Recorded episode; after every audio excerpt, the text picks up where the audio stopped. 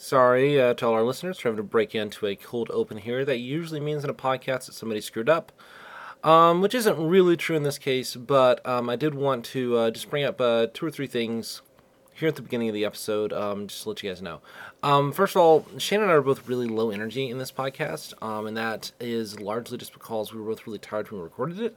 I listened to this, I've edited it, I think it sounds fine, I like the way the episode turned out, but we're definitely a little bit low energy, and we meander even more than we normally would, but if you just kind of think of it as a listening in on a conversation between two people who love each other talking about Doctor Who, which is really all this podcast is, just kind of understand that this one is not quite as polished and not quite as organized as some of the other ones.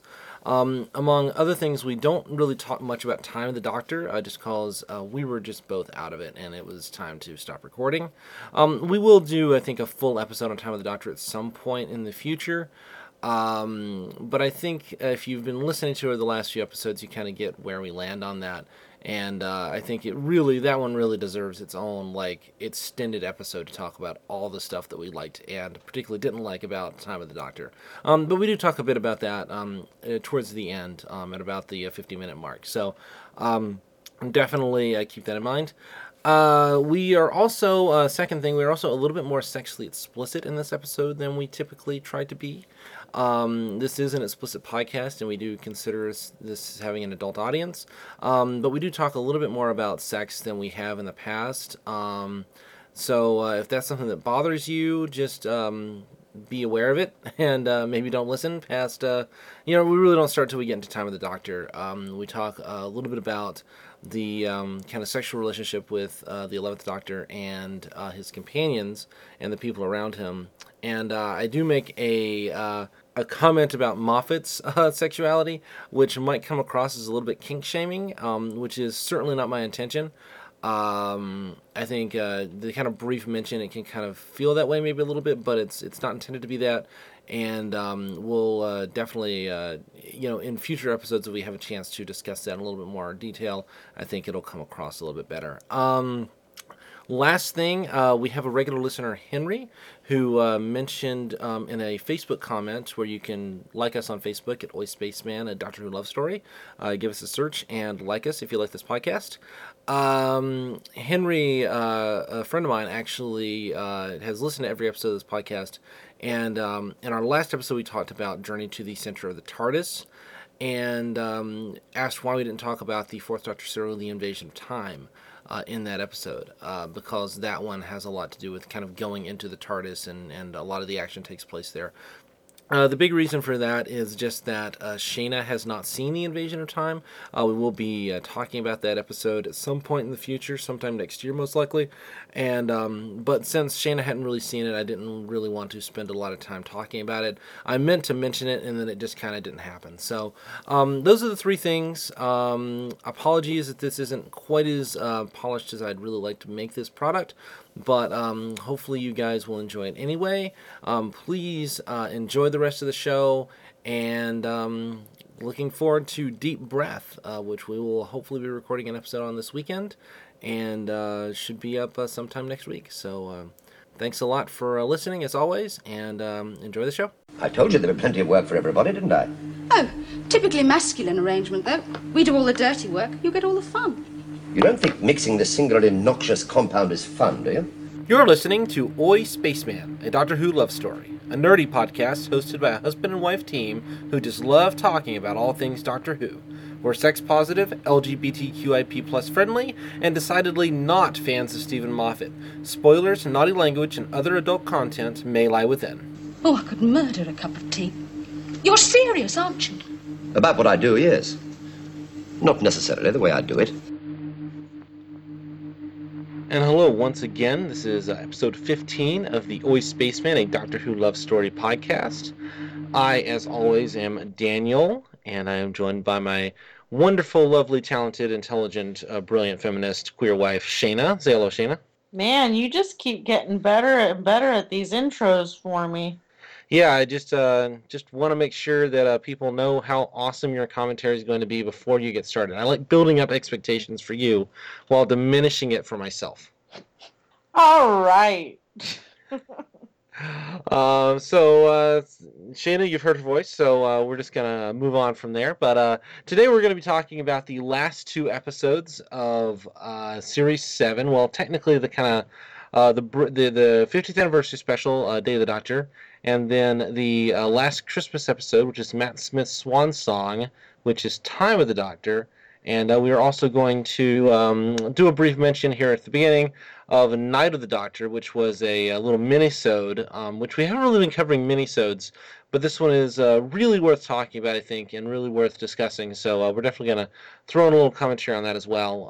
And this will kind of complete our coverage of the last year of Doctor Who, leading up into Series 8, which is going to premiere in just a few days. And I don't know, I'm starting to get pumped about Series 8, which I was kind of, I don't know, not dreading, but just kind of, but I'm starting to feel the energy. How are you feeling about Series 8? I'm really excited about it. I've been trying to avoid as much as possible in terms of, I mean, I don't really care about spoilers as much as I just have been avoiding seeing too many pictures and that kind of thing, because I want to be excited by it, and I have a good feeling about Capaldi. I like him a lot, but you know, we'll have to wait and see.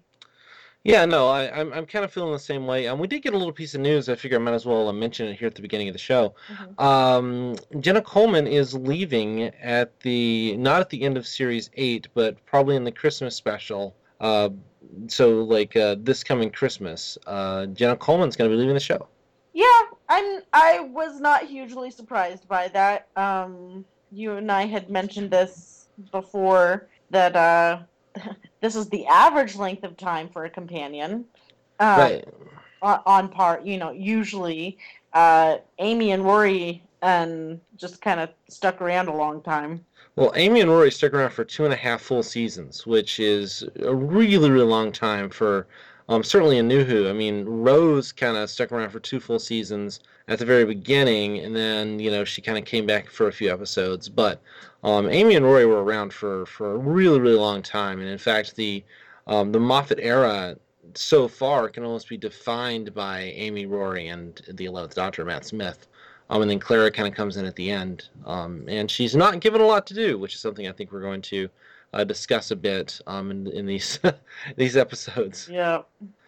One thing I do want to mention, I think we've been a little bit negative. I mean, just from kind of listening and editing all these podcasts that we've done over the last month. I mean, it I feel like we're kind of saying the same things over again. So I want to try to pick out the positive where we can and really kind of talk about that a little bit more and try not to kind of make the same points. I mean, I think we will definitely have to kind of return to the same ideas, but I want to take a little bit bigger picture, bigger view of these last 2 episodes here, if we can. Of course, if we end up just bitching about Moffat some more, then that's just kind of the way the cookie crumbles. Well, and I think, you know, it's easier to talk about the things you don't like than the things you do like.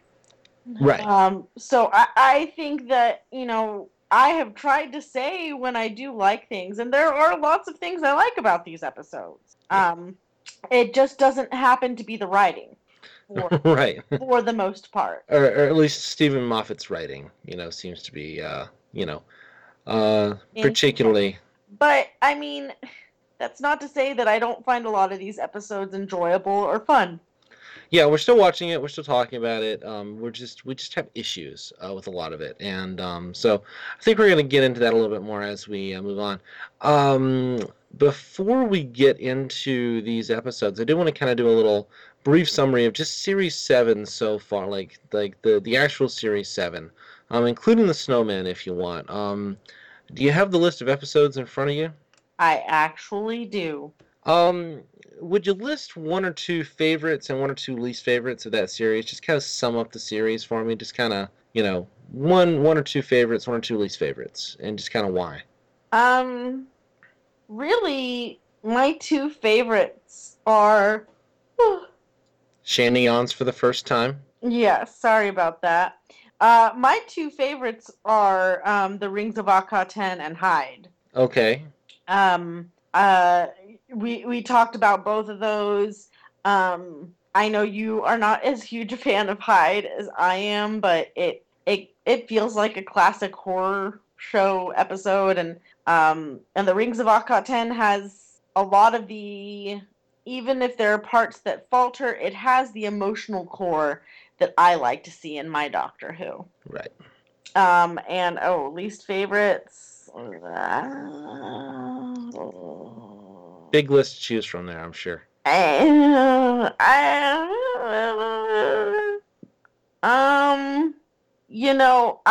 wouldn't have said The Name of the Doctor until we rewatched it, and man, will we have some things to say about that. Are you talking Name of the Doctor or are you talking Time of the Doctor? Oh, Time of the Doctor. Yeah, don't count that one. Count just the main series. Maybe take your time. Dinosaurs on a Spaceship and...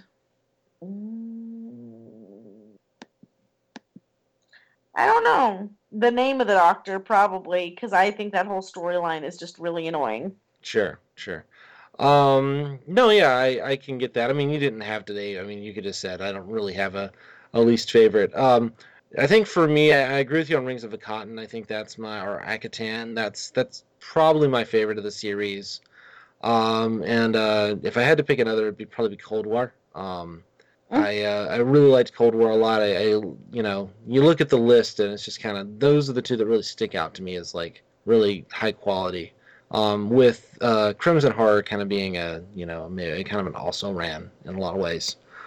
For least favorites, for me, it's really, really easy. It's Asylum of the Daleks is absolutely my least favorite of the series, followed very closely by Angels Take Manhattan. I think that's just awful. Awful. Yeah, I dislike both of those two, yeah.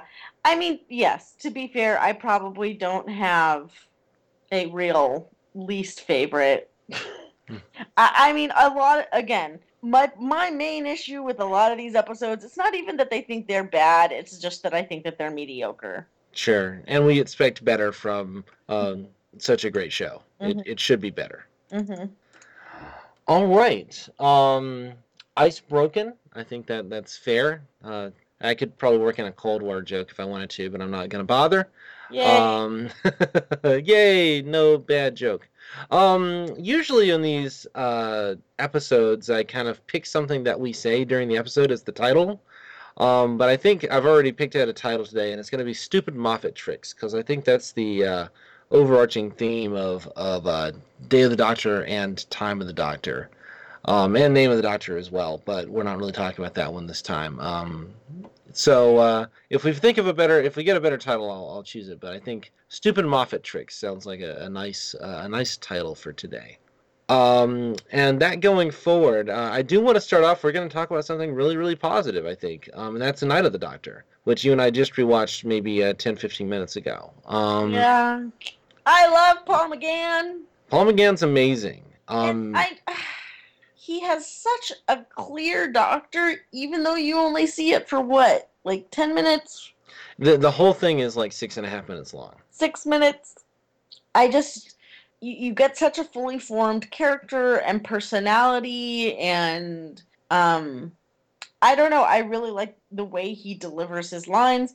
I adore Paul McGann is pretty much what I'm saying. Well, and I think it's interesting that the writing is really good in Night of the Doctor. Written by Stephen Moffat, who we've spent the last month basically bitching about continually. And this episode, it starts with, it's efficient. It moves. I mean, it doesn't have time to not move fast, but it moves you through. It gives you these fully realized. I mean, this character cast, the companion that we meet, that we spend literally 2 minutes with. Mm-hmm. I have a deeper connection to her than I have to Amy Pond, and it's amazing that I could say that. But you have a better understanding of her values of who she is in a person with, one act. Real heroic, everybody else was screaming. That's why I teleported them off. And then she tells the Doctor. I mean, she doesn't see that the Doctor is not a normal Time Lord. And she tells him off as a Time Lord. And you really get a sense of, this bigger picture, this bigger universe, this Time War that's going on, that's destroying all of creation. Mm-hmm. in her anger, in her voice. You hear it. And the writing supports that, you know, like it feels like it's suddenly like the Time War feels real in Night of the Doctor in a way that, moving ahead a little bit, I never felt the Time War feels real anywhere else in, these episodes, in Day of the Doctor, for instance. It feels like a bunch of shiny, flashy effects without like a real, heft to it. You know, it doesn't feel like there's anything really at stake. Well, because it feels like very generic stuff is blowing up and kids are running by footage. Right. And the Doctor walks through it in slow motion. Right. It's like, you know, and honestly, instead of making me feel like he's connecting with those around him, it puts him back into that position where it feels like, oh, he looks on everyone else like they're ants, you know? And that may be a bit extreme, but ultimately, I feel like there is a narcissism in this Doctor. And in the 11th Doctor, or are you talking about... Which Doctor are you talking about? In the 11th Doctor. Sure.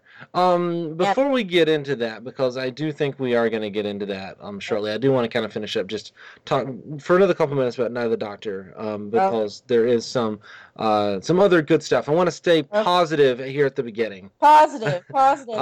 I have not listened to a lot of the Big Finish stuff. You and I have listened to Storm Warning, and that's about it. And I think we both really liked Storm Warning. Loved it. So I think we are going to kind of revisit. People who are way into Big Finish do say that Paul McGann is not written, that the Eighth Doctor is not written very consistently to how he's written in the audios. Mm-hmm. Without being familiar with a lot of the audios, I can't speak to that. Yeah. But, you know, I'm going to just say that doesn't bother me for now. Maybe rewatching it years from now when I've listened to a lot more Big Finish, I'll feel differently. But for right now, I really like Night of the Doctor. I think it's pretty much note perfect. You really get a sense of the Doctor's tragedy. You really get a sense of the heroism of both the Doctor and the companion.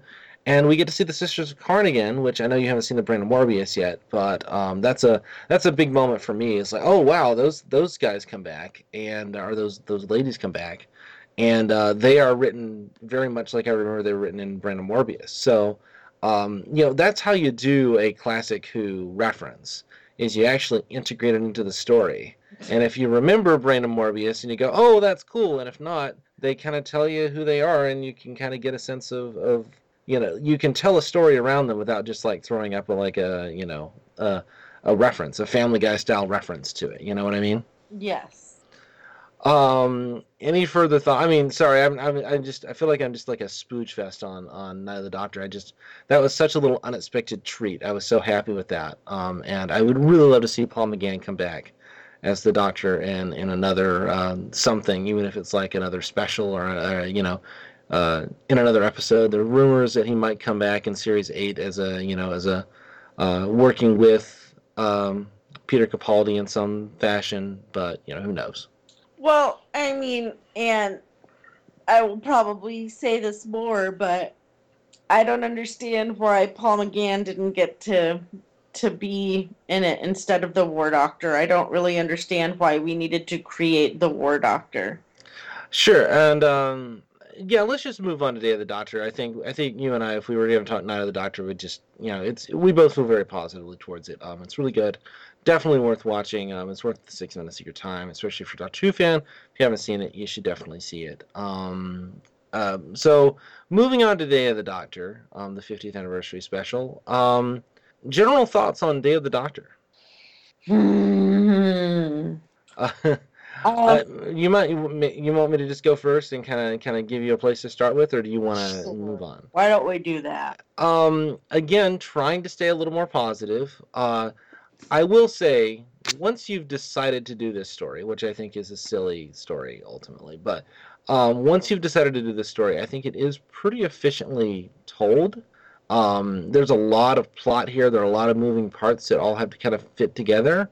And it does give you some really nice moments. The anniversary specials, which I know you've never watched. I really wanted to show you Three Doctors before we did this podcast, but we didn't get time to do that. Three Doctors was it was the 10th anniversary special. And the anniversaries specials tend to be a little broad. They tend to be more funny. They can be very lots of homages to the past. You know, kind of a little more jokey. And so the tone here definitely kind of feels a little off. It feels jokier, but I'm kind of willing to accept it as an anniversary story because historically the anniversary stories have always kind of been that. You also tend to get a lot of like story of Gallifrey. They almost always take place on or around Gallifrey or have sequences that take place on Gallifrey or involving Time Lords, which is an interesting thing that they almost universally use. You know, give you history of Gallifrey or story about Gallifrey in the anniversary specials, which is kind of weird. You do see it elsewhere, but not as much as maybe you see it in some of the anniversary specials. So, you know, if you look at this and you say, okay, you're going to get multi-doctors, you're getting an anniversary story, it's kind of broad, and we're going to learn a lot about Gallifrey, you know, it kind of fits into that, you know, structure a little bit more than maybe it seems without that. Well, Daniel. Yes. Tell me, what do we learn about Gallifrey? Oh, we learn things that are completely contradicted by other things from earlier in the series. You know, one day somebody's going to do a massive supercut of the events of the, because this hypothetically all these events take place at the end of time part 2. David Tennant's last episode, like hypothetically all these events are kind of happening simultaneously. And you see little references here and there to what Timothy Dalton was doing. Is it Timothy Dalton? Yeah, I think so. Was doing in a previous, you know, in that story. You see little references to that here and there. So I haven't seen the End of Time Part 2 in forever, mostly because I don't really like most of the End of Time Part 2. But, you know, definitely worth one of these days. I think somebody will do a supercut of that, and it really doesn't make much sense. And the Time War itself doesn't make much sense based on anything we were told about it, and particularly with Eccleston's Doctor and then with Tennant's Doctor. I always got the feeling that the Doctor was like forced into a decision to like have to. Basically, he could destroy the Daleks, but he would have to destroy the Time Lords along with them. Yes. As opposed to like. Actually, I'm going to steal this nuclear bomb, essentially, that's going to blow everybody up. And I'm making the decision to do this because I can't take it anymore. So, at least that's the impression I always got. I haven't gone back to, like, look at the transcripts or anything and like, piece that together. So maybe I'm wrong, but I never really got the impression that, like, you know, the Doctor literally just destroyed everybody because he made the choice. I always got the feeling he was kind of forced into it. I will say... It did always feel a little bit more like, in the way it had been described, as though there were a moment of ultimatum. But I don't know. I mean, for me, my biggest issue with this is I don't really understand some of the plot. Like, there's a lot of just kind of in the messiness in how I feel like some of the plot plays out in this episode. Can you be more specific? Not that I don't agree with you. I just want to know, you know, you need to talk some. Yeah, you're talking a lot. I love you. I think for me, you have so many storylines going on trying to integrate the three doctors, even though one is like not a doctor. And this idea of bringing in the Bad Wolf character. Well, what was confusing to you plot-wise? I mean, that's because you specifically said the plot was confusing. And I wish you would just elaborate on that just a little bit. Okay. So specifically with the plot, basically what happens, if I wanted to summarize the whole kind of big storyline is, because he sees his future selves, he decides to do it, not to do it, and then forgets. Or, I mean, it's another one. I mean, what did you say the name of the episode is? Moffat's Fancy Tricks? Stupid Moffat Tricks. Stupid Moffat Tricks. It's just another one of those plots that feels like it's going somewhere, and then it kind of implodes on itself. Well, it certainly does that. I mean, they definitely kind of... you know, he presses the button, he gets... There's a lot of cleverness here, actually, more so than I've seen in some other episodes, because they do kind of set up the memory wipe thing. They've kind of got the Zygon plot in the 17th century, or the 16th century, moving along with the Zygon plot in the 21st century, and then the way that kind of the timey-wiminess of it actually kind of works here, because you see like things in the past affecting the present, like he's scratching the numbers on the wall, and they're kind of communicating that way. I mean, which is pretty clever. I mean, about as clever as time travel gets in Doctor Who. That's about as good as it gets, and they're using their sonic screwdrivers in kind of interesting ways, and.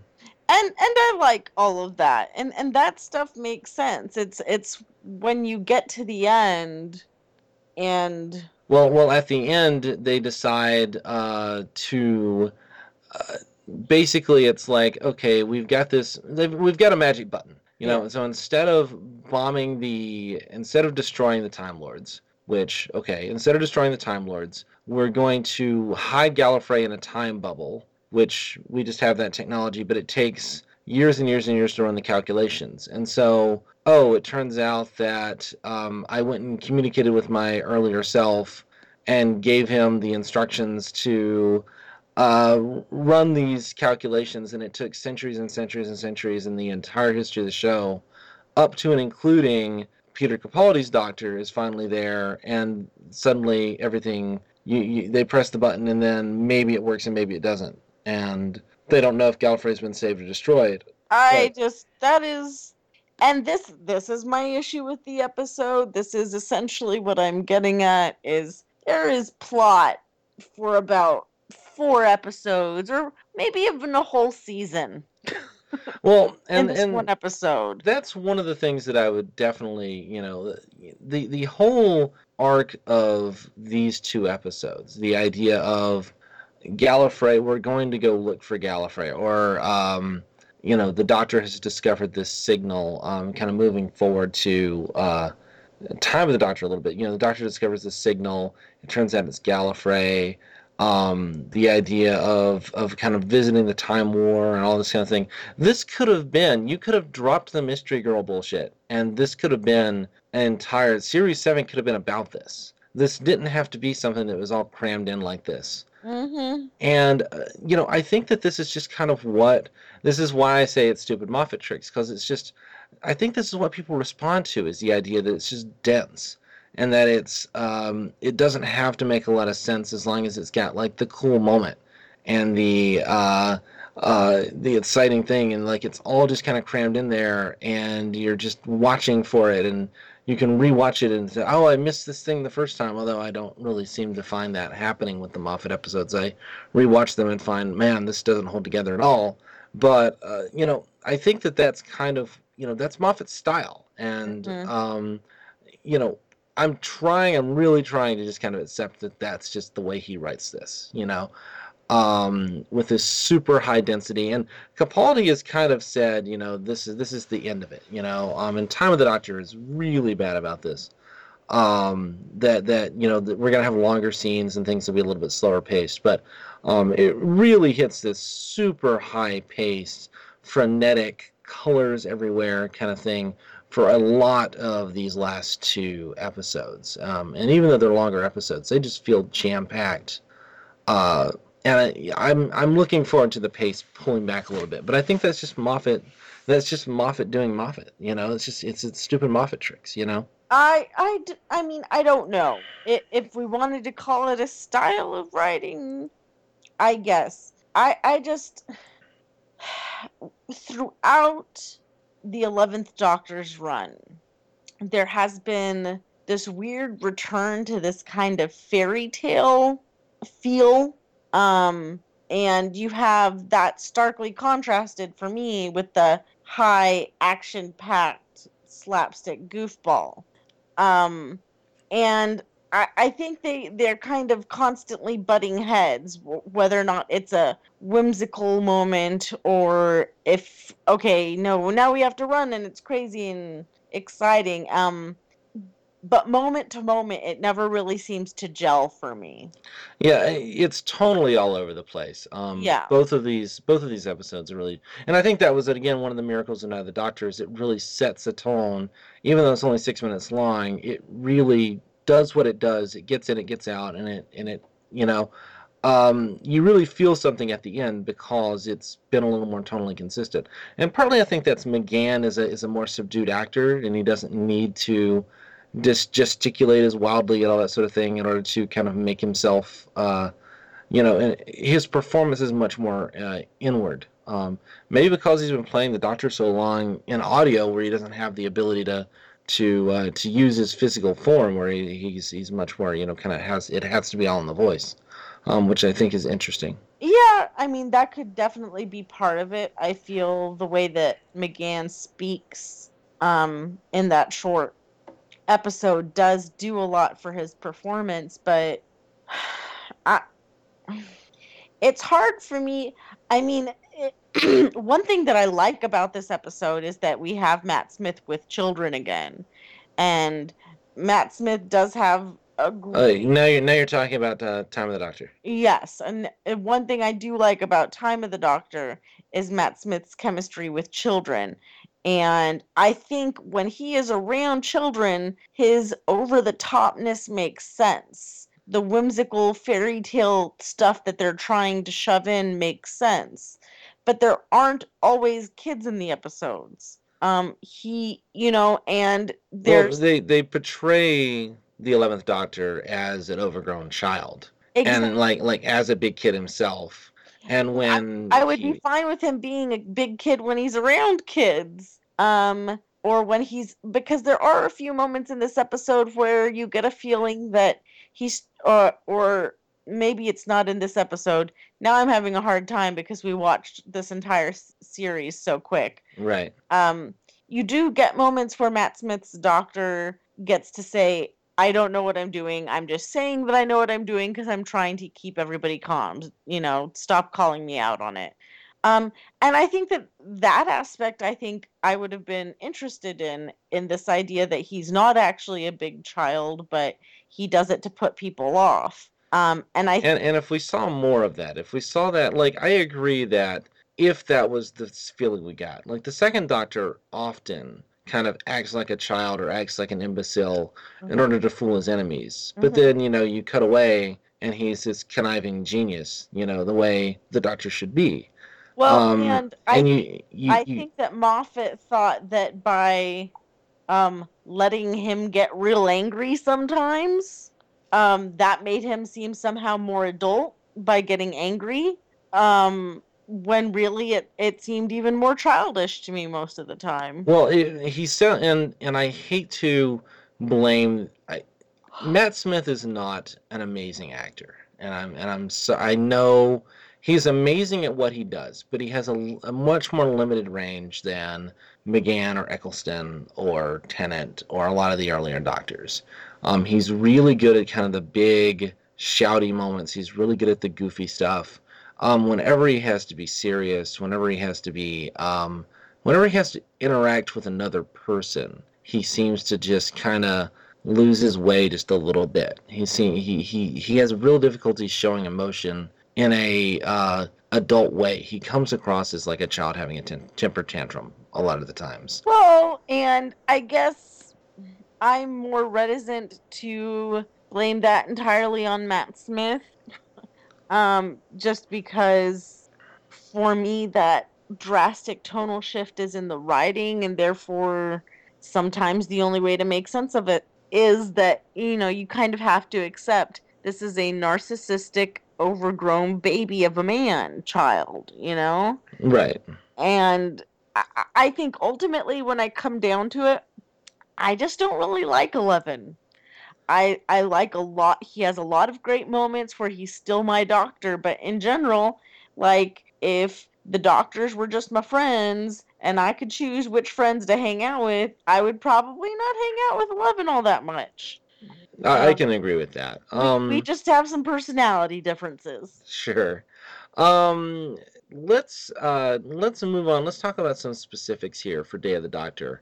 and then move on into Time of the Doctor. John Hurt. The decision to bring in the War Doctor, the decision to do this, to rewrite chronology and continuity in this way, I think is really, really ridiculous. I think it's a stupid idea from beginning to end. Mm-hmm. John Hurt is amazing. I think John Hurt is good. I don't think he's amazing. I think John Hurt in general is pretty great. But I you know, I don't think he's given enough to be amazing with in this. And I mean, I think Tom Baker's little cameo that we get to later is more amazing than John Hurt. Well, Tom Baker is, you know, I agree that Tom Baker's cameo is pretty astonishing, and probably the best part of the episode for me. But so good. But I do think that John Hurt takes this thing, and I mean, he's being asked to come in and to be this kind of weary, world-weary guy. But he has to be. He's still recognizably the Doctor, and I think in a lot of ways he's recognizably more the Doctor than either Tennant or Matt Smith is in this episode, because of the way, particularly the way Tennant's written here. He gets to be the kind of voice of experience. He gets to deduce. He gets to do things. I also just love that they've got an 80-year-old man in a faux hawk. I think that's definitely, and our first bearded Doctor. So, you know, woohoo. All right. So you have your superficial reasons for liking him. That is fine. No, but I do think the performance is good. You are less sanguine about it. What do you think of Tennant here? Oh, Tennant, how I love thee, but not so much in this episode. It doesn't feel like 10 to me. It feels like a parody of 10. It feels like a parody of 10. It feels like. I mean, and one of our fellow geeky friends who likes Doctor Who is a hairdresser, and she and I had a very long conversation about what the hell did they do to David Tennant's hair in this. Right. Well, apparently he was doing another thing, and so they couldn't really do his hair the way they used to or something. I don't know. Yeah, but brushing your hair straight down over your forehead, making it look like emo Spider-Man 3 10th Doctor, like, no thank you. We should have called him Jazz Fingers 10. Jazz Fingers 10, seriously. In the Moffat Hate tag on Tumblr, which I recommend everybody check out if they like our podcast. I think you'll find a lot of stuff to like there. Some of the people in that tag call 10 in this episode Zygon 10, because he you know, in their headcanon, he is a Zygon the whole time, and not actually the 10th Doctor. I'm okay with that. And then, of course, people extend that to say the 11th Doctor was just a Zygon the whole time because he never acts like the Doctor. So, you know. That is a nice laugh. I like that little. Yes. Mine is an evil laugh. It's nice to have David Tennant back. I love David Tennant. I think he has good moments, but I feel like there are so many times when you and I have watched 11th Doctor episodes where we're like, but 10's Doctor would have figured this out already. Right. And watching this episode, I was like, it didn't feel genuine because 10 wasn't the one figuring everything out. Right. I mean, they kind of gave that to John Hurt's Doctor. You know, John Hurt's Doctor is the one figuring things out. I mean, really, 10 kind of gets nothing to do here. And, exactly.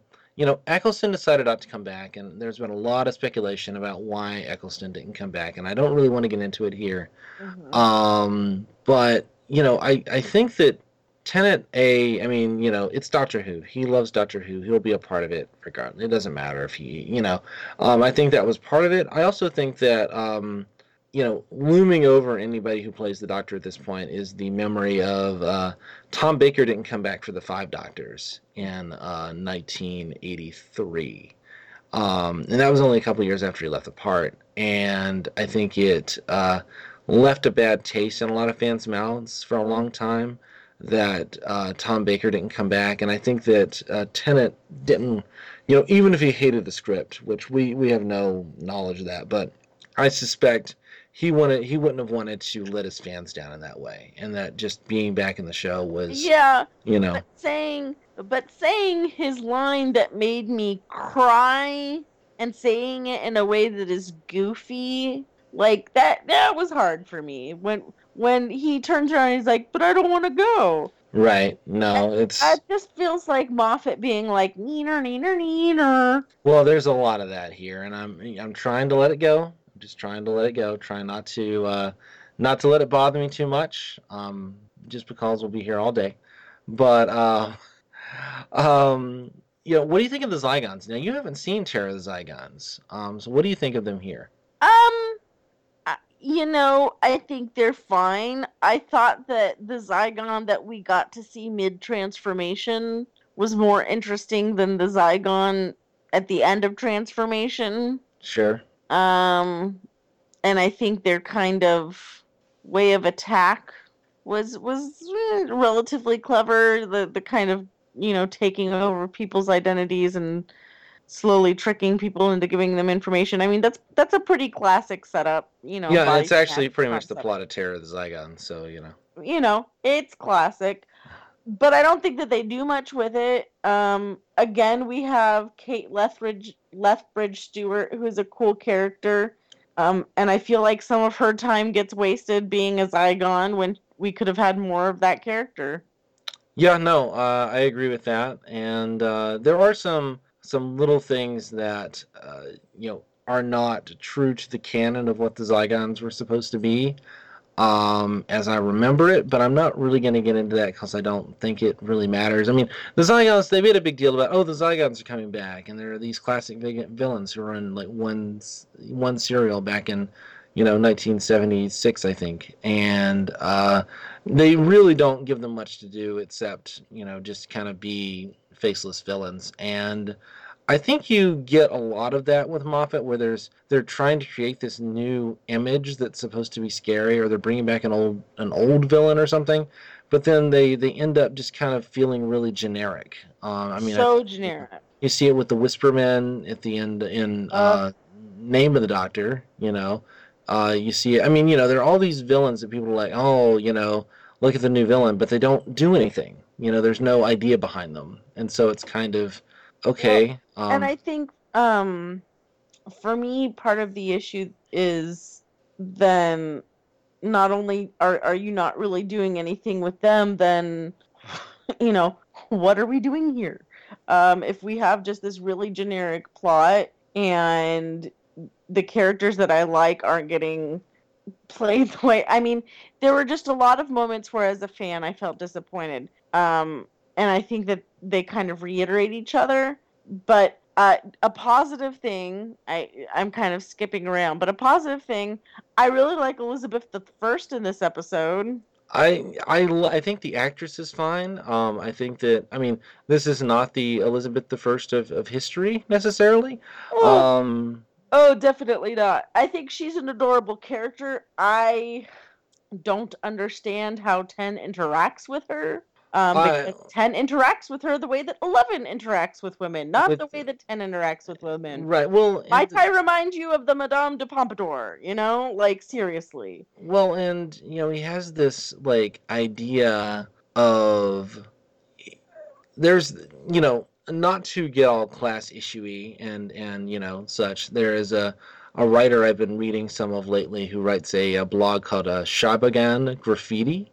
His name is Jack Graham, and he's actually a socialist, and he's, like, writing about Doctor Who from a, like, class struggle perspective. The Shabagan are the, like, the lower classes on Gallifrey, you know, in an episode of the classic series.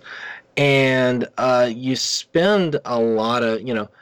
you know, I'm not a socialist, but, you know, he sits in and talks about how, you know, until Moffat came along, like, the Doctor would talk about, like, oh, I met this big important ruler, but you really don't see much of it. And when you do, you know, you really don't see him getting, like, buddy-buddy with, right. You know, you see him kind of, you know, like, even in Tooth and Claw, like, they kind of play Elizabeth for laughs. But if this are Victoria, pardon me, it's Queen Victoria for laughs. But, you know, they certainly don't leave on, like, good terms. You know what I mean? And the Doctor really... He's got issues with authority figures. He always has. He is an anti-authoritarian figure. And in the Moffat run, you know, the 11th Doctor is buddies with Nixon and Churchill and Elizabeth I now, and you know, the list goes on. There are more examples of this. At one point, he talks about, you know, I'll settle down and get a job, and it's very much an antithesis of saying, you know, let's go off and take an adventure and change the world and help people, of saying, you know, I buddy and I settle down. So yeah, I can definitely see that. Yeah, no. This is a doctor, I mean, a lot of people will describe him as the good boyfriend doctor, which I think we're going to get into, the 11th Doctor, I mean, and we're going to get into that, I think. Here, I think we should just move on to Time of the Doctor. We've been talking for quite a while. You know, overall thoughts on Day of the Doctor, it's a mess. There's some fun stuff in it. I wasn't trying to take it all that seriously. The more seriously I take it, then the more it just falls apart completely, and it kind of makes no sense. And there's a lot of stuff that I think you and I both find really problematic about it. But trying to stay positive, it wasn't as bad as Time of the Doctor. So let's move on to Time of the Doctor here. Let's define what we're talking about a little bit better. I didn't have you do this last time. Give a brief summary of this episode. Time of the Doctor, the one where Matt Smith goes to a planet called Christmas, or a little town on Trenzalore and a planet called Christmas, and has to defend it for the better part of a millennium. There you go. There's Clara has to cook a turkey. And the 11th Doctor exposes himself to everyone because he's naked in the episode. Because, oh, look, sitcom plot nakedness is funny, right? And that's not sexual assault at all. There are a lot of throwaway jokes like that in this episode. Well, what's the point of the nudity? Like, what's the point of the nudity at all? They don't even bother me because they're so inconsequential. And so, I mean, I think they bother you because they're inconsequential. But, I mean, that is our primary thing we have said about Moffat's writing the entire run with Matt Smith, is that there just aren't really consequences. There are these weird little situations, but there should be more consequences for a lot of these actions. And instead it's just played for a laugh and you move on. Sure. Anyway, all right. So, general thoughts on Time of the Doctor, the last episode. What do you think? Just, I think this is again another episode that could have been really interesting if they focused on something different about it. I think the idea of the Doctor deciding, you know, oh, well, I finally found somebody who the one thing they need from me is to stay.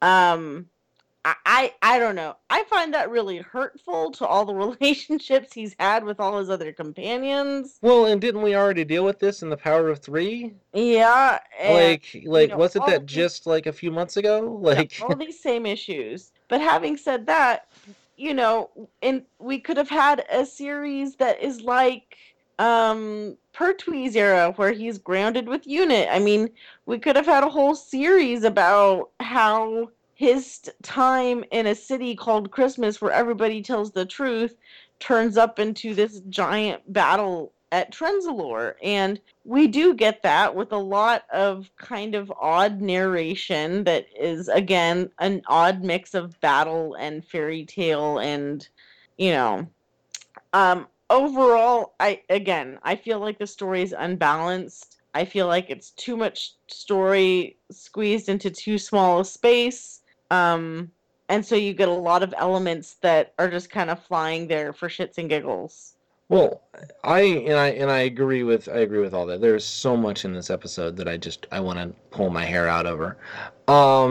Not least of which is the fact that we finally learn. Let me step back. I don't know at what point Matt Smith told them he was leaving.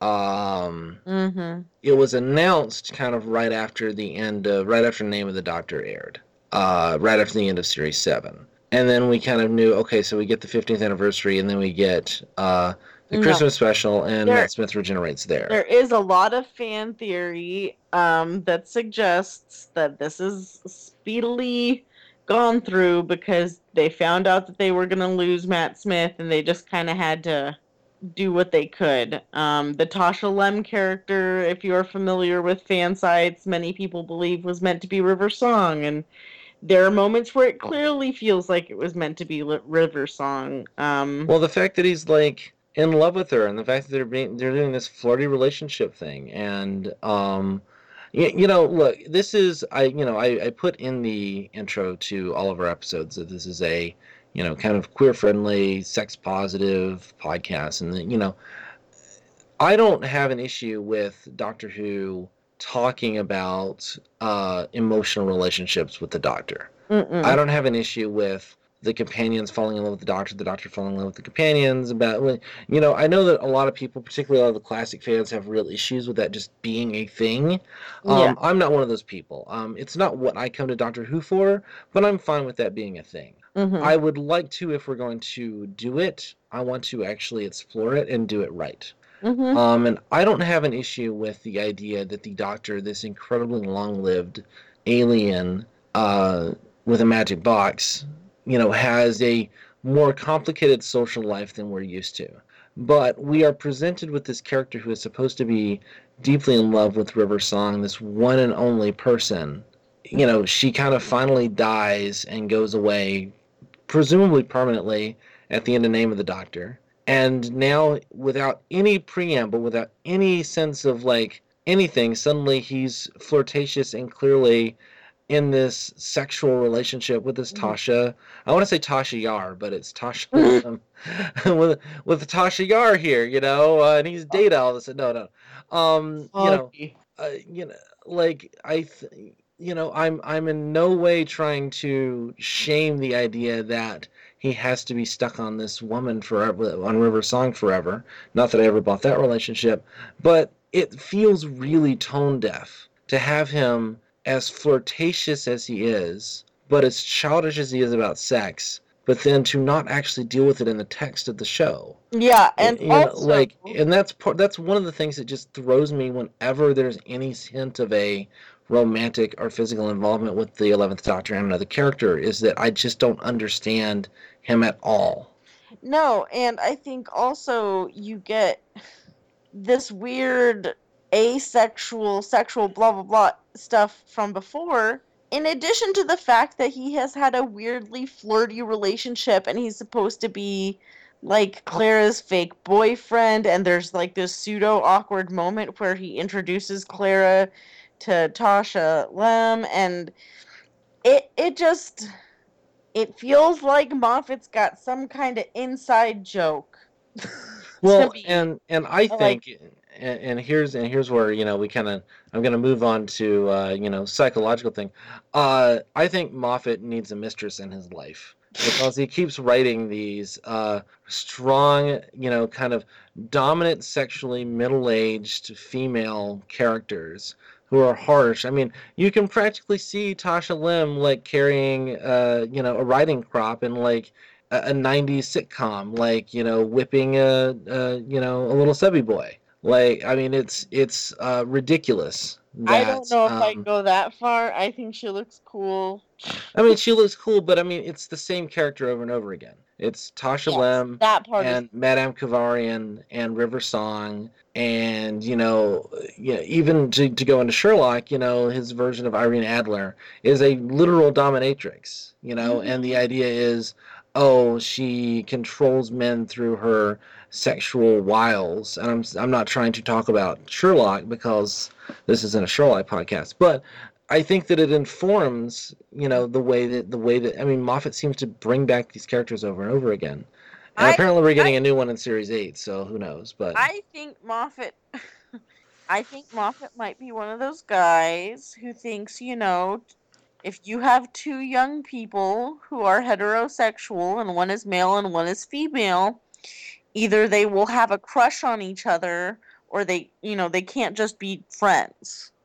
I think that is kind of the feeling I get from him, of there has to be sexual tension because these are all young people and they're attractive. So of course there's sexual tension, because you can't just be attractive people and be friends with other attractive people and be young and adventurous. And that's really the way that he's written so much of this series. Well, and there's a real will they, won't they kind of like tension. But again, it's not actually explicit. It's just sort of there. And it's in the writing, but it's not dealt with. And I think that that's the thing. Like, if they're going to deal with it, then that's fine. If they're going to make it a sitcom about will the Doctor fuck Clara, okay, do that. But, like, when... I don't know. It's just... It's so, like... It can't commit to one or the other. No. You know? It doesn't commit to much at all, actually. Anyway, talking more about Time of the Doctor. This episode's going to be long. So we find out that the crack was the thing that was in the God Complex. That was the scariest thing in the universe to the Doctor. We get a throwaway line about the Silence and who they are. Yeah. And now they're buddy-buddy with the Doctor. Blink and you miss it. I mean, you know, which is ridiculous that, I mean, they literally wrote off basically two whole seasons worth of plot in 4 or 5 lines of dialogue. So annoying. The Daleks... This is what I keep saying, the imploding plot structure. Mm-hmm. It, like, erases itself. Right, I mean, he reboots... The 11th Doctor has rebooted the universe. I will count that up one day. But, I mean, it is at least 5 or 6 times in the 3 years he played the Doctor. It was over and over and over again. He's just rebooting the universe or resetting time. Nothing ever has a consequence. Because that's what I can do, because I'm the Doctor. And that's not, like, it's not a compelling narrative choice... when you can just reset everything at the end. It's not like a proper... Like the TV equivalent of, and then I woke up from a dream. It's exactly like that. It feels like a cheat every single time. I mean, if you had done it once, you know, I mean, at the end of The Big Bang, Amy literally wishes the Doctor back into existence by thinking about him, you know, and suddenly the Doctor exists again. You know, like, you know, wish it comes true. Yeah. You know, how much more, and it was all just a dream, can you get at that point? Sorry, we're going a little bit astray here. A lot astray. So, okay, Christmas special, Clara's family, really poorly written in my opinion. I mean, what do you think about the sequences with Clara's family? I again feel like Clara's family just gets treated like props. There's a weird, oddly intimate moment with her grandmother that may have meant something if we had seen them more than just props, but it's hard to get emotional about it when, you know, the only context we've seen them in is like, oh, they saw the Doctor naked. Right. And got confused. And then we see them for... a snippet at the beginning of the episode and a snippet at the end, and there very much is a feeling of the only reason that there is this whole scene and setting with her family is so that she can talk to the Doctor about, you know, you're supposed to be my date, my boyfriend. And I don't understand why we need to see her family and have all those interactions to have that storyline. So again, it just feels like extra and sloppy and a waste of time. Extra and sloppy and a waste of time. Very much kind of the way I felt about that entire sequence. Like, I understand it's a Christmas episode, and so they kind of want to make a kind of Christmassy theme to it. And I guess entertaining your family is a thing with Christmas. I don't know. It just seemed kind of... superfluous to me, especially when you're also trying to do this regeneration story and all that other stuff. I know you're starting to kind of drift off here, and I think we'll kind of wrap up here shortly. What do you think of the idea that the Doctor spends like 1,000 years defending this planet? Like, to be honest, I just don't really get it. This whole idea of I need to stay because I'm the only one who can stop all the bad guys, it doesn't feel very doctory to me. Because the Doctor doesn't just stand guard. The Doctor helps people help themselves. Well, and the Doctor could have evacuated the people on the planet. Mm-hmm. You know, like, I mean, in 1,000 years, I mean, it could be interesting maybe if there really was some reason he had to stay, and you saw him, like, his influence, like, he's building a society around himself. You know what I mean? And you saw like the technology he gives them over time, over 1,000 years, and they spread into this great empire that can fight the Daleks. You know, that could be an interesting idea, you know? Yeah, but that's not what happens. It's this little podunk village, and it stays this little podunk village, and he turns into the old grandfather of the little podunk village. I mean, he turns into Santa Claus, you know, that's essentially, yeah. You know, and that's, man, Matt Smith should play Santa Claus one day. He'd be perfect. Like, yeah.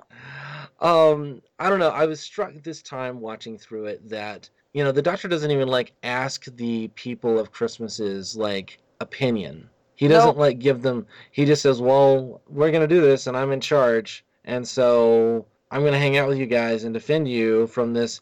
And there are, like, a billion Daleks coming down to destroy everything that these people have. And there's no, like, discussion or anything. It's just... He just runs right over them. Mm-hmm. And, I mean, which is something that I think I missed the first time, but then the second time watching it again, I'm like... Holy shit, that is just ridiculously bad, you know? Mm. This is not a very Doctor-like behavior. I don't know. So much in this episode. I just kind of blocked this one out of my memory. Capaldi's going to be in. I think Capaldi's going to be better. I'm hoping that they've kind of learned the lesson from people's responses to Time of the Doctor. We'll find out in a few days, honestly. I mean, that's kind of all I have to say about looking forward, at least until we get to the very end. Any other thoughts on Time of the Doctor? We kind of spent a lot of time in this episode just kind of meandering, but I think a lot of the issues we've had have kind of encapsulate all these episodes, you know, so. You know, I guess if I wanted to say one last thing, I would say again, bringing back Amy, because she's the first face this face saw. The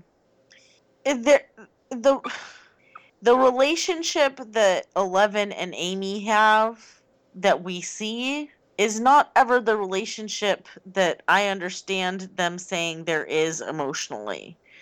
This idea that if he wanted to see one person before he died or whatever, that it took Amy's form to send him off. I mean, that's essentially what happened, right? I'm not remembering that wrong. You're remembering it pretty. I mean, it basically, you know, the 4th and 5th Doctors, both when they were generated, saw previous companions, like kind of had like this, like mental, you know, kind of flashbacks to previous companions. I kind of get the idea that really this is just the Doctor kind of in a reverie just before he dies. Just remembering. Yeah, you get kind of a sense that maybe he's got dementia and he's going a little, you know, he's not sure. Out there. But the idea that it's Amy who comes to him, and I know that we've already had the issues with perhaps River not being available, but this end-all, be-all relationship of him and Amy just has never quite made sense to me. And it's very clear that this was the most important part to Moffat, because that's the note he's choosing to end it on. It doesn't make sense to me. And so I guess for me, it's kind of like, oh, right, well, at least we're falling flat on the end for me as well. Well, and I think that if you and I were more invested in the 11th Doctor, Amy, friendship, relationship, whatever, if we were more invested in them as characters, this could have been heartbreaking. And I think it was heartbreaking for a lot of people who, for whatever reason, do have that connection to Karen Gillan and Matt Smith's characters. Like, seeing them together one last time meant something to people who are really big fans of the 11th Doctor. But I think, ultimately, you and I are just not fans of this Doctor. We've seen all of it. I don't know. This will be the Doctor I probably revisit the least in the future. I can't imagine kind of wanting to revisit this, and I'm hoping that Capaldi just brings a whole new spin on it, and we get more of the great writing that we got in Night of the Doctor, as opposed to the crap that we've gotten for the last 3 years. Yeah. Any other thoughts on any of this? Nope. I mean, I feel like we've spent a lot of time complaining. There is a lot of stuff that I like throughout. I just wish there was more of a balance. Yeah. I'm thinking that one day we'll do a commentary track for an episode, and I think Time of the Doctor would be excellent to get inebriated and do a commentary track for. Like, watch it and comment on it while we do that. I think it would be really fun to do that at some point, because it will be hilarious. Sure. My wife has such faith in me. Yeah, let's just wrap up. I mean, I think we're both kind of drifting off here. All right, you can email us at oispacemanpodcast@gmail.com. You can find Shana's Twitter and Tumblr at Inkyosa. That's Inkyosa. And that's Twitter or Tumblr. You can find me at Daniel E. Harper in either location. And we're trying to get more active on our social media in particular. Final thoughts on anything you've done? So done. Yeah, done with the 11th Doctor. I get it. I have a little quote I want to finish this off with, and it's actually not from an episode. It's from an interview that Matt Smith gave, and I don't have the source for it, but it's been going around Tumblr. Matt Smith says about Doctor Who, "It's a show about a man who's more than 1,000 years old who travels in a blue box, which is bigger on the inside than the outside. He can go anywhere in space and time, back in time, forward in time, picks up a load of hot chicks, takes them around the world." And now I want to compare that. This is a quote that Christopher Eccleston had before he came on as the Doctor, before the premiere of the show. "For all the danger the Doctor encounters, the basic message of the show is seize life, be optimistic and see the positives. The series is written with passion and humor, and there's an innocence about it. It's a kind of celebration of life in all its forms. The Doctor doesn't react with horror when he sees a blue three-headed monster. He reacts with wonder, and I think that's a very important message to send out to children." Mm-hmm. And I really think that those two quotes just summarize. Going forward, whether Moffat's a showrunner or not, whoever's writing the show, I would like to see a lot more of the idea in Christopher Eccleston's quote than in Matt Smith's quote. For sure. Definitely. And I think that's where I want to end this on a hopeful note that maybe we'll go back to something that's a little bit that's got a little bit more of the of what Eccleston's talking about there. We shall see. All right, that's it. I'm done. Thanks a lot, everybody, for listening. Again, you can email us at oispacemanpodcast@gmail.com. Sorry for a little low energy on this one, but we're looking forward. We're going to do the next 13 episodes in 13 weeks, so look forward to our discussion of Peter Capaldi's first episode, Deep Breath, next week. And until then, we will see you in the TARDIS, I guess. Bye. Bye.